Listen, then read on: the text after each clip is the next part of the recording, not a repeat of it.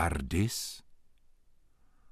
Kostelní zvony právě odbíjely zákaz nočního vycházení, když na stálou službu zavolal zastřený anonymní hlas a ohlásil tajemnou postavu, která vlezla do modrého kontejneru a už se neobjevila.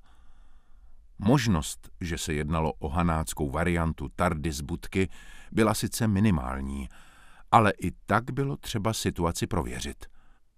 Po otevření dvířek azurové kapsle typu DIN N840 strážníci nenašli ani doktora Hu, ani neznámý časoprostor, ale známého tuláka, který si ustlal mezi slevovými letáky a nabídkami na výkup zlata psanými neznámým mimozemským jazykem i pravopisem.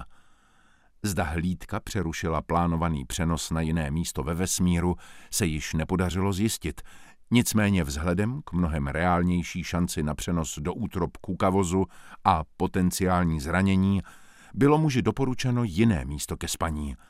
Když hlídka odjížděla, doprovodil ji vzdálený, leč nezaměnitelný zvuk podobný zatažení ruční brzdy. Tu noc již strážníci dotyčného muže neviděli. Bažand.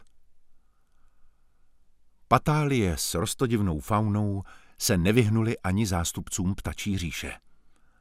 Hned v ranních hodinách se na hlídku obrátila žena a sdělila, že v zahradě objevila vskutku exotického ptáka v podobě bažanta královského, který vzhledem k okolním plotům nemůže odejít a bez plánu útěku je zde uvězněn.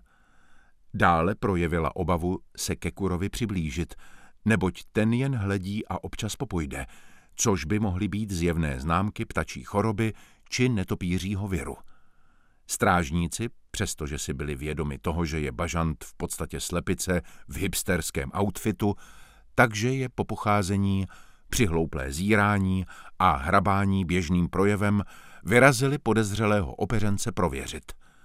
Pátrání v zahradě bylo zpočátku liché a už to vypadalo, že je pták pouhým výplodem fantazie, když tu objevili namyšleného kura zašitého za kůlnou. Ten projevil naprostou absenci úcty k uniformám a po jejich spatření se zahlasitého kdákání vznesl k blankitným nebesům, aby zmizel kdo ví kde. Tímto činem vyvolal u oznamovatelů nefalšované výkřiky překvapení, které parafrázovali Frankensteinova slova. Ono to letí! Kuří problém se tak vyřešil a okupace zahrady drzým ptákem byla ukončena. MHDčko.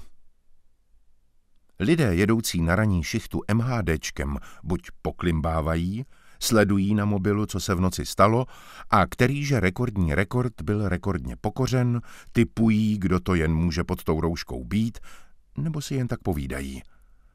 Do žádné z těchto kategorií nespadal muž, který ještě před 6. hodinou raní vytočil tísňovou linku.